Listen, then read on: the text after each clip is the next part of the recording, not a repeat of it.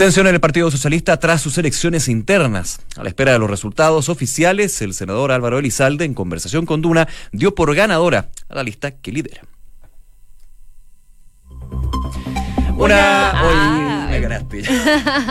Una en punto, qué, muy qué buenas co- tardes. Qué coordinación de día lunes. ¿Y lo dijimos al mismo tiempo? Sí, no, pero no debería. Ni que nos pusiéramos de acuerdo. Ni que nos pusiéramos de acuerdo. Por favor.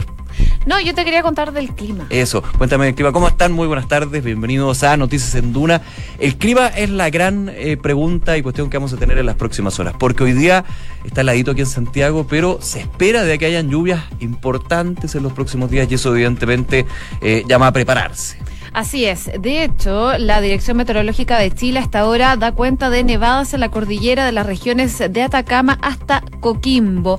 Una condición bastante favorable para los centros de esquí, que incluso hoy día venía una nota ahí en el Mercurio que daban cuenta que probablemente van a adelantar su apertura de los centros de esquí, así que una buena noticia sí. Para los que les gusta el deporte en la nieve. Están esperando la nieve de, este, de esta semana, digamos. Claro, durante semana. Toda esta semana. En Santiago a esta hora hay quince grados de temperatura, llegando los dieciséis, que sería la máxima. Se espera que esté acompañado de nubosidad parcial durante toda la jornada y ya mañana durante la noche llegarían las precipitaciones aquí en la capital, que podrían durar por lo menos hasta el jueves. Les cuento también Viña del Mar y Valparaíso, a esta hora hay dieciséis grados de temperatura, bastante nubosidad, una condición que se mantiene hasta mañana cuando vuelvan las precipitaciones a Viña del Mar y Valparaíso, una condición que también se va a mantener durante el jueves eh, en la tarde. Tarde. En Concepción, donde nos pueden sintonizar en el noventa punto uno, catorce grados de temperatura, precipitaciones se esperan para las próximas horas y bastante nubosidad también. Y en Puerto Montt hay diez grados de temperatura, la máxima va a llegar hasta los trece, se esperan precipitaciones durante toda la jornada del día de hoy. Vemos las calles de Santiago, ¿qué está sucediendo hasta ahora? Siendo la una de la tarde con dos minutos, U S T del Ministerio de Transporte dice lo siguiente: volcamiento de camión en Departamental al poniente, altura Paso Bajo, nivel de Gran Avenida, ocupando la primera pista. Atentos también, manifestaciones estudiantiles, el tránsito de Macul al norte, desviado por Grecia, Macul al sur por Eduardo Castillo Velasco en la comuna de Macul, y semáforo apagado en Avenida Independencia con Domingo Santa María en la comuna de Independencia. Reviso por acá. Normalizado ya el tránsito en Providencia con Miguel Claro, hubo una serie de problemas, de hecho un bloqueo de calzada en Providencia, habían estudiantes que estaban obstaculizando perdón, el tránsito, finalmente eso ya se superó y está todo tranquilo en Avenida Providencia con Miguel Claro a esta hora. Oye, ¿no sale nada del aeropuerto ahí en la Unidad Operativa de Control de Tránsito? Porque hoy día en la sí. mañana hubo manifestaciones. Ah, yo estoy revisando a ver si continúan, sí, pero no veo mayores informaciones. Parece que ya se normalizó en el aeropuerto la situación que en la mañana eh, estuvo bastante complicada. Estuvieron paralizando la llegada de los automóviles al aeropuerto. Muchas personas tuvieron que llegar caminando sí. a los distintos puertos para poder embarcar. Así que esperemos que se haya normalizado completamente esa situación. Una de la tarde con eh, tres minutos. Vamos entonces con la revisión de las principales informaciones de este lunes veintisiete de mayo en los titulares. Esta mañana en Duna, Álvaro Elizalde aseguró que sin lugar a dudas será el próximo presidente del Partido Socialista. Esto a raíz del llamado que hizo Maya Fernández de esperar los resultados oficiales, dado que en su entorno señalan que si bien la lista de su contendor se imponía, la diputada había logrado la primera mayoría individual. La vocera de gobierno pidió a la oposición que avance en las reformas impulsadas por el gobierno y dijo que el dos mil diecinueve va a ser un año más difícil. La ministra Cecilia Pérez enfatizó que hay que tener una oposición, ojalá cada vez más constructiva, y dejar atrás, dijo, el obstruccionismo. El gobierno está elaborando la segunda encuesta nacional de sexualidad y género. Se espera que el sondeo, que apuntará a conocer la evolución del comportamiento sexual de los chilenos para futuras políticas públicas, se realice durante el primer semestre del año dos mil veinte. El presidente Sebastián Piñera ratificó a Isidoro Palma y Juan Enrique Morales en un nuevo periodo de cuatro años como directores de CODELCO. El nuevo plazo rige a partir del once de mayo y el decreto que contiene las referidas designaciones se encuentra en trámite, según indicó el presidente ejecutivo de la estatal, Nelson Pizarro. Un estudiante le disparó a un compañero al interior del colegio, de un colegio en Puerto Montt. La víctima de catorce años se encuentra internada y sin riesgo vital. Hasta ahora ha trascendido que el agresor llegó al recinto vestido de militar y utilizando una máscara utilizada en una serie de televisión, La Casa de Papel, y le disparó al alumno de primero medio. En Noticias del Mundo, la extrema derecha avanzó menos de lo previsto en las elecciones europeas y los partidos proeuropeos retuvieron la mayoría en el Parlamento. Tras las elecciones de este domingo, que registraron una participación histórica, los liberales y los ecologistas podrían tener un papel clave en la conformación de la Eurocámara. Las fuerzas populistas, por su parte, se impusieron en Francia, Italia y Reino Unido. Nicolás Maduro va a destinar siete millones de dólares a fabricar las subametralladoras Caribe para armar a las milicias bolivarianas. El dictador venezolano afirmó que estas armas calibre nueve por diecinueve se usarán en el barrio para liberarse del yugo imperialista, como son estas máquinas letales diseñadas para el combate urbano. Y detuvieron al sospechoso de la explosión que dejó tres heridos en la ciudad francesa de Lyon. Se trata de un estudiante de informática de nacionalidad argelina, de veinticuatro años de edad, sin antecedentes judiciales previos, indicó el alcalde de esta localidad francesa. Y este lunes la expresidenta argentina, Cristina Fernández, llegó hasta los tribunales de Comodoro Pi para ser parte de la segunda jornada del juicio oral en su contra en el marco de la investigación por corrupción en la licitación de obras públicas en la provincia de Santa Cruz. Fernández llega a tribunales luego de que su defensa había interpuesto recursos de protección para no asistir a la instancia con el fin de interrumpir su agenda como legisladora. En el, el deporte, muy buenas noticias del tenis porque Cristian Garín consiguió en el Roland Garros su primer triunfo en un Grand Slam. El chileno venció en tres sets al estadounidense Riley Opelka en un partido muy parejo. Una con seis minutos, partimos revisando las principales noticias del ámbito nacional. Como sabemos, este domingo se realizaron elecciones al interior del Partido Socialista.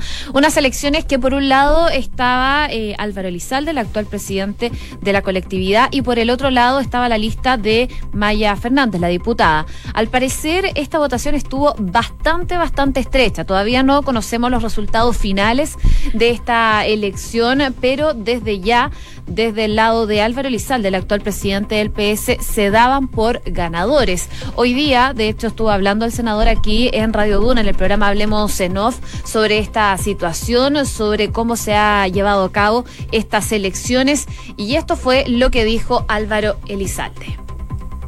No, ayer una elección del Partido Socialista, ustedes lo saben, votó un número significativo de militantes y nuestra lista obtuvo más de dos tercios de los votos, de acuerdo a nuestra proyección sobre el setenta por ciento, eh, pero más de los dos tercios de los votos. Y por tanto, nosotros tenemos un sistema indirecto. Eso significa que los ciento diez integrantes del Comité Central vamos a tener una amplia mayoría. Además, como se elige una fórmula nacional de treinta integrantes más ochenta a nivel de regiones, obviamente vamos a tener una representación incluso mayor. Estamos proyectando más de ochenta de los ciento diez electos en representación de nuestra lista. Y el Comité Central es quien elige a la mesa directiva. Por tanto, es evidente que nuestra lista ganó la elección, tuvo más votos, eh, y eh, por tanto vamos a encabezar eh, el, el Partido Socialista durante el próximo periodo. Hay las declaraciones del senador Álvaro Elizalde y ahí está el punto, son elecciones indirectas. Hay un comité central del Partido Socialista quien finalmente va designando lo que son los puestos y evidentemente quizás lo más atractivo y peleado en este caso es el puesto de presidente o presidenta. ¿Y qué es lo que pasa acá? Evidentemente Álvaro Elizalde dice que con los votos que ya se tienen, con la información que se tiene, evidentemente su lista sería la ganadora, pero eso no indica si va a ser él el presidente. Uno entendería que sí, pero como es indirecto, como hay delegados del Comité Central, quienes son los que van designando los distintos puestos de la mesa directiva, ahí se da la duda. De hecho, eh, ayer, por ejemplo, hablaba el diputado Manuel Monsalve, quien forma parte de la lista de eh, la expresidenta de la Cámara de Diputados, la diputada Maya Fernández. Reconoció en su minuto ayer la derrota ante el grupo comandado por Elizalde, pero recalcó y dijo que era muy importante que los votos obtenidos por la diputada eran importantes en términos de que fueron la mayoría con respecto a Elizalde en su concreto, y advirtió que harían valer esa votación ante el pleno del Comité Central. De hecho, dice lo siguiente, y aquí está el punto, por eso la incertidumbre que se mantiene. No tengo memoria que el Comité Central del Partido Socialista no haya elegido presidente del partido a quien tenga la primera mayoría individual. Primera mayoría individual. Espero que el pleno respete esa tradición socialista, dijo Monsalve. Ahí está el tema. Claro, dentro de lo que es la votación misma no hay gran duda de que eh, se dio eh, la victoria de la lista que lideraba eh, Álvaro Elizalde, pero está la duda si efectivamente él podrá llegar a ser presidente luego de ser designado por el Comité Central. Hay eh, informaciones que se van a dar alrededor de las siete de la tarde, pero hay algunos que dicen que el tema ya más de fondo oficial se podría conocer hasta pasadas las diez de la noche. Así es, Álvaro Elizalde también habló de otros temas, el rol que está teniendo la oposición hoy en día en los eh, distintos actos, en los distintos proyectos, respecto de las críticas del Ejecutivo sobre la postura que han tomado en cuanto a la oposición. Él aseguró que el eh, término obstruccionista me parece una caricatura que no corresponde a la realidad. Él hablaba de las últimas declaraciones del presidente Sebastián Piñera, en donde también apelaba, por ejemplo, al patriotismo. Él las rechazaba tajantemente y bueno, los detalles y la entrevista completa la pueden revisar en duna punto c l. Una de la tarde con diez minutos. Noticias en Duna, con Josefina Stavrakopoulos y Nicolás Vial. Eh, comité político, tradición ya los días lunes, pero este evidentemente tiene un cariz completamente distinto pensando en lo que va a suceder el día sábado. Recordemos, ocho y media de la noche, ahí está el cambio, en el día ya había pasado esto, pero la noche va a ser la clave de esta nueva cuenta pública donde el presidente Sebastián Piñera, por segundo año, en su segunda administración, va a dar cuenta de lo que ha hecho el Ejecutivo y también cuáles son, o digamos, la hoja de ruta hacia adelante. Todo esto en una semana donde se van a escuchar varios rumores. Cambio de gabinete, por ejemplo, ya ha estado sonando de que antes de la cuenta pública podría haber algún tipo de ajuste ministerial, algunos apuntan a que debería ser después de la cuenta pública. Esperemos en las próximas horas porque puede haber de todo, puede haber de todo y mucho rumor, de hecho. Y eh, era relevante entonces cuál, eh, qué es lo que pasaba en este comité político. Habló la ministra vocera de gobierno, Cecilia Pérez, con respecto justamente a lo que es esta coordinación que se hace con los partidos del oficialismo con miras a lo que va a ser el día sábado la cuenta pública en el Congreso en Valparaíso. Vamos a escuchar lo que dijo la ministra Pérez durante esta mañana. Nuestro país le va a tocar, y ya lo estamos viendo, eh, sufrir este, estas dificultades, sobre todo económicas, como le decía, a nivel mundial. Y por lo tanto, cobra mayor sentido luego que el presidente Sebastián Piñera se hubiese reunido con los presidentes de todos los partidos políticos, al cual solo se ausentó el Partido Comunista para escucharlos, para reflexionar en conjunto de la importancia de llegar a acuerdos, para tener a nuestro país mejor preparado de que la oposición avance eh, en la aprobación de las reformas más sustanciales de nuestro gobierno. Reforma tributaria apunta justamente a esta estabilidad económica, este crecimiento económico. La reforma a la salud, la reforma a la educación, la reforma a las pensiones son fundamentales. Hay entonces las palabras de la vocera de gobierno tras este comité político que se realizó en La Moneda del eh, presidente Sebastián Piñera liderando esa instancia. Y bueno, y en ese contexto la vocera es bien enfática en enviar este mensaje a la oposición eh, en cuanto a las reformas, las eh, principales reformas que ha enviado el gobierno y que por supuesto también son fundamentales para poder mencionar en la cuenta pública en el ámbito de los avances. Eh, eh, la, lo que decía la vocera es que la obstrucción de una parte de la oposición es cada día más eh, castigada por los chilenos eh, y eso es lo que el presidente tanto eh, dando cuenta de lo bueno que fue el dos mil dieciocho se ha visibilizado y dice que el dos mil diecinueve este año va a ser un poco más complicado, principalmente por los temas que preocupan a la gente y por lo mismo entonces hace este llamado y destaca también la situación del Partido Comunista eh, que se eh, ausentan de las conversaciones que está teniendo el gobierno con la oposición, una discusión que se venía dando hace harto tiempo, eh, cómo se vienen dando las conversaciones entre el gobierno y oposición, eh, finalmente logran estas conversaciones pero después se tratan de obstruccionistas, Obstruccionista, de antipatriotas. Claro, son dos conceptos que eh, siempre vuelven. Vuelven, hay mesas de, de, de conversación, hay acuerdos transversales, pero finalmente entre un lado y otro se habla de los patriotas, antipatriotas, los obstruccionistas, los constructivistas, lo dije mal, pero bueno, los que construyen, digamos, de opinión constructiva, eh, son puntos evidentemente que son parte de la política y también eh, es parte de un gobierno que no tiene la mayoría de las cámaras, o sea, partimos también de ese punto de vista. Ojo que es relevante también lo que ha sido el cronograma, el cronograma legislativo, podríamos decir, del gobierno dos punto cero de Sebastián Piñera. Los primeros dos años eh, estaba establecido justamente ir por las reformas estructurales, tributaria, trabajo, pensiones, entre otras. Y ya a partir de este año, ya de hecho a partir de lo que sería después de la cuenta pública, se entiende que vendrían las otras reformas. ¿Y cuáles son esas? Las que han denominado desde La Moneda como las reformas eh, institucionales, que de hecho ha sido parte y también tiene un porqué. se busca que justamente sean proyectos que se puedan ingresar de aquí a, con miras al próximo año, porque ya el próximo año la situación va a ser más compleja en términos políticos. Ya entra el periodo de elecciones, elecciones de gobernadores, las eh, comicios municipales, y luego llegamos a la elección presidencial. Y sabemos que, y eso independiente de quién esté el Palacio de la Moneda o no, siempre complica la discusión en el Congreso, porque finalmente hay algunos que están preocupados más bien en los réditos, los réditos electorales que se van a obtener, que si un proyecto es bueno o malo, y eso insisto, seas de derecha, de izquierda, de centro, no importa, siempre ha sido así cuando llega el periodo de elecciones. Así que justamente eh, la cuenta regresiva que tiene este gobierno para trabajar lo que son las reformas estructurales, que no ha sido fácil, la hemos visto por ejemplo en la tributaria y previsional, pero por sobre todo estas reformas eh, institucionales que al parecer tendrían más consenso, porque buscan por ejemplo autonomía, por ejemplo en, eh, en órganos como el, el I N E, Senado, el, el I N E, Senado, la Contraloría también se está evaluando. Hay discusión con respecto a la iniciativa que tienen parlamentarios oficialistas de bajar el número de diputados, claro, y senadores. Ahí hay como duda. Ahí pero... está la duda, porque te aprieta el zapato, digamos, sí. Y ya votó una discusión previa, pero va a ser eh, relevante entonces ese punto, el de las reformas institucionales, lo que viene para adelante, lo que esté contenido en este mensaje del presidente Piñera, que se cree que podría llegar a los cuarenta y cinco minutos, pero no hay una definición no hay al respecto. No bueno, hay certeza. Lo que es concreto, primero de junio entonces a las ocho y media es la cuenta pública del presidente Sebastián Piñera, y ahí vamos a ver en concreto cuáles son los anuncios y el balance que hace el mandatario. Una con dieciséis minutos. Escuchas Noticias en Duna con Josefina Stavrakopoulos y Nicolás Vial. Oye, lo comentábamos en titulares, un hecho terrible que sucedió durante esta mañana eh, en en el colegio Patagonia College en Puerto Montt, lugar en donde un estudiante disparó a su compañero de curso. Este disparo llegó al cuello, hasta el minuto no hay eh, antecedentes, sin embargo fue retirado este niño del colegio en eh, una situación bien compleja, evidentemente. Sí, sí que rozó el cuello, pero eso... Sí, pero está fuera de riesgo vital, de riesgo vital, eso es lo bueno. Importante, claro. Eh, esta situación se dio sí, durante en... la mañana, de acuerdo a los antecedentes que se manejan a esta hora de la tarde. El agresor tendría trece años de edad, sí. Muy chico, entró a la sala de clases disparando a esta víctima que eh, está cursando primero medio. Son los antecedentes que se conocen.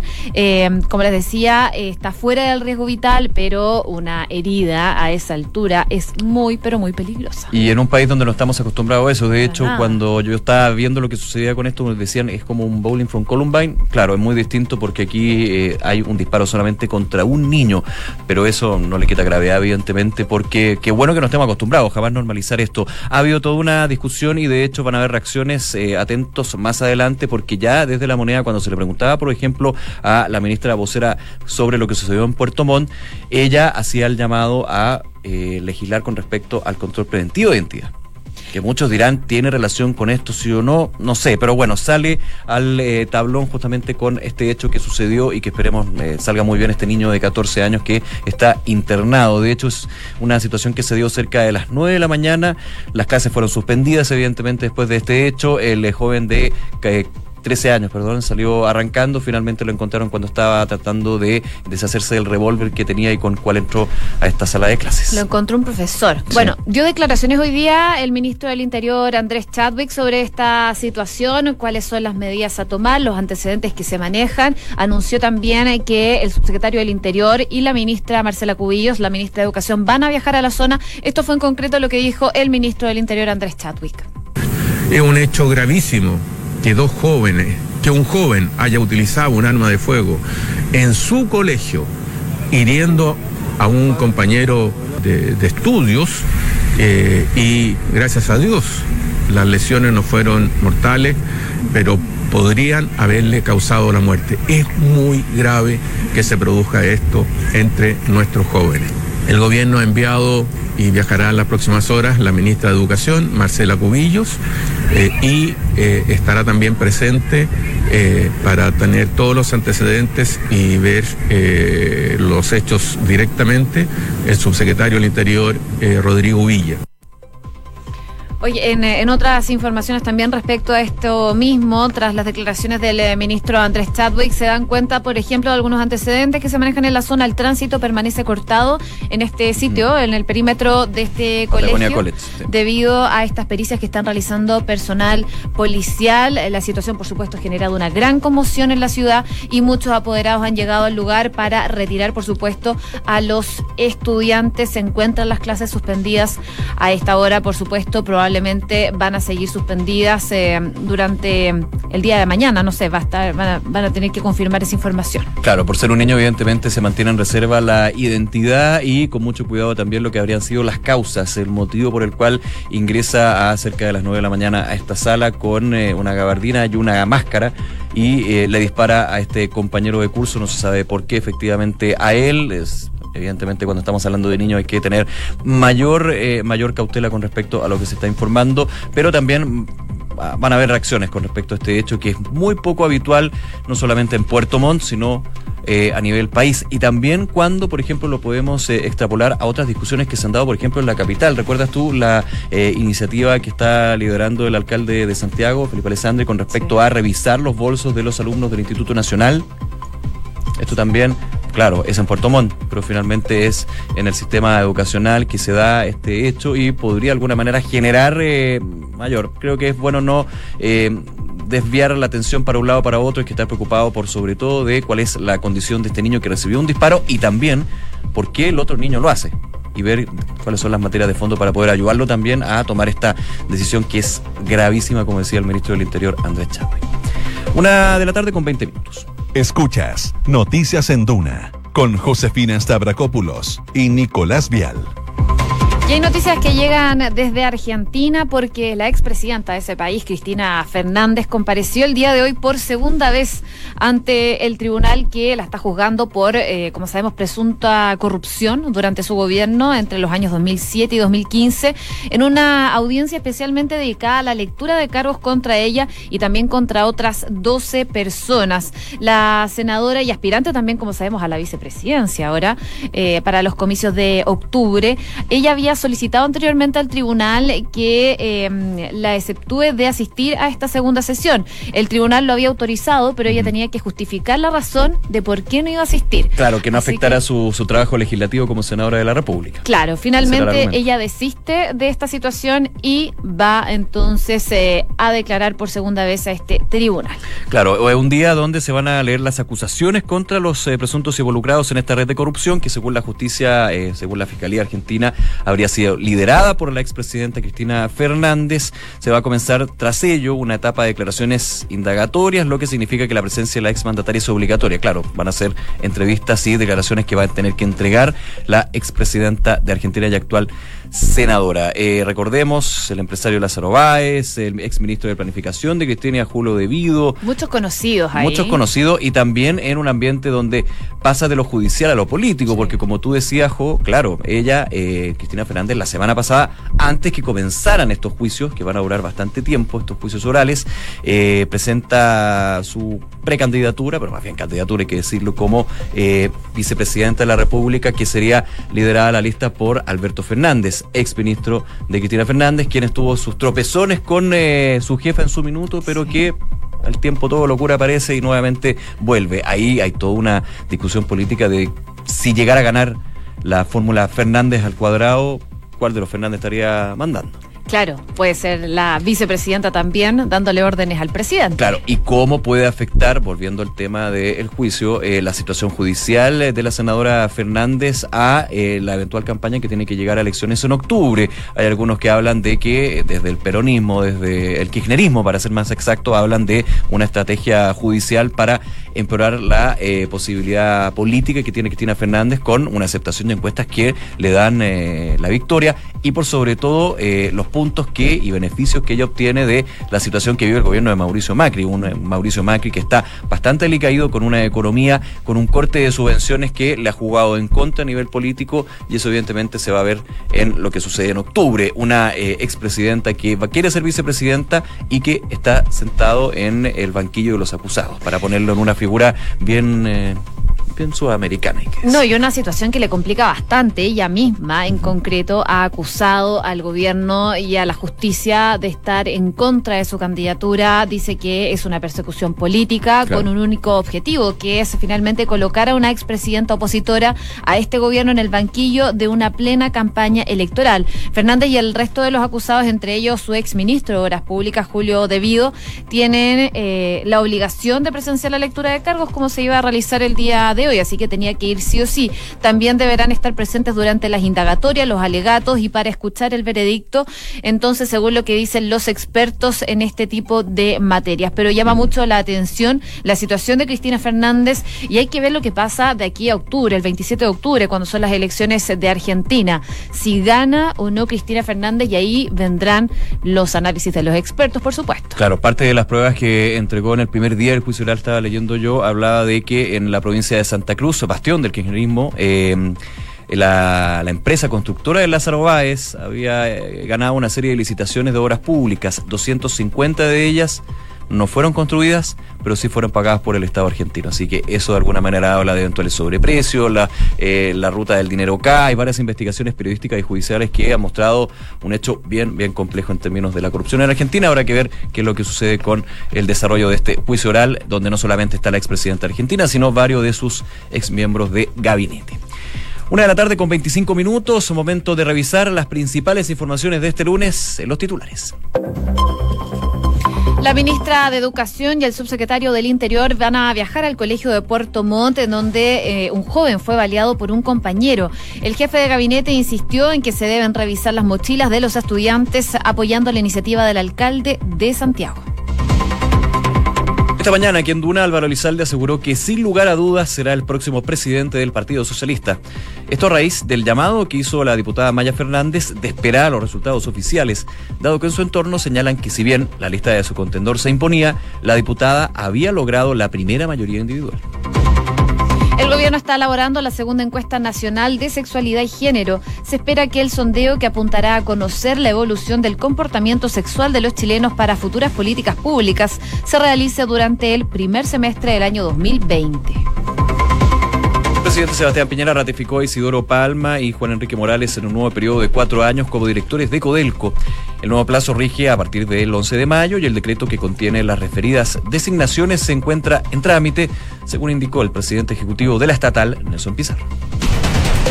En noticias del mundo, la extrema derecha avanzó menos de lo previsto en las elecciones europeas y los partidos proeuropeos retuvieron la mayoría en el Parlamento. Tras las elecciones de este domingo, que registraron una participación histórica, los liberales y los ecologistas podrían tener un papel clave en la conformación de la Eurocámara. Las fuerzas populistas, por su parte, se impusieron en Francia, Italia y Reino Unido. En el deporte, Cristian Garín consiguió en Roland Garros su primer triunfo en un Grand Slam. El chileno venció en tres sets al estadounidense Riley Opelka en un partido muy parejo. Una con veintisiete, saludamos a nuestros auspiciadores. Credit Corp Capital pone a tu disposición un equipo de especialistas que te asesoran para hacer crecer, preservar y gestionar tu patrimonio. Son parte del grupo financiero Credit Corp, con más de un siglo de trayectoria en Latinoamérica y más de treinta años en Chile. Credit Corp Capital, excelencia en inversiones. Inmobiliaria Armas, empresa líder de la industria con más de cincuenta años de trayectoria, te invita a conocer e invertir en sus múltiples y atractivos proyectos inmobiliarios de alta plusvalía. Conoce más en i armas punto c l. El e-commerce está creciendo a pasos agigantados y Bodegas San Francisco lo sabe muy bien, respaldando la gestión logística de las más grandes empresas de Chile. El arriendo de bodegas es tu mejor decisión. Conoce más en doble u doble u doble u punto b s f punto c l. ¿Y qué vas a hacer con tu devolución de impuestos? Bueno, en Vice Inversiones no saben cuánto va a ser tu devolución, pero sí saben todo lo que puedes lograr con ella. Elige invertir. Asesórate con, tus, eh, con sus especialistas para lograr el objetivo que quieres. Vice Inversiones, simple para ti. Una con veintiocho, nos vamos. Viene la segunda eh, edición, digo, de Información Privilegiada y luego la tercera P M. Que estén muy bien, muy buenas tardes. Buenas tardes.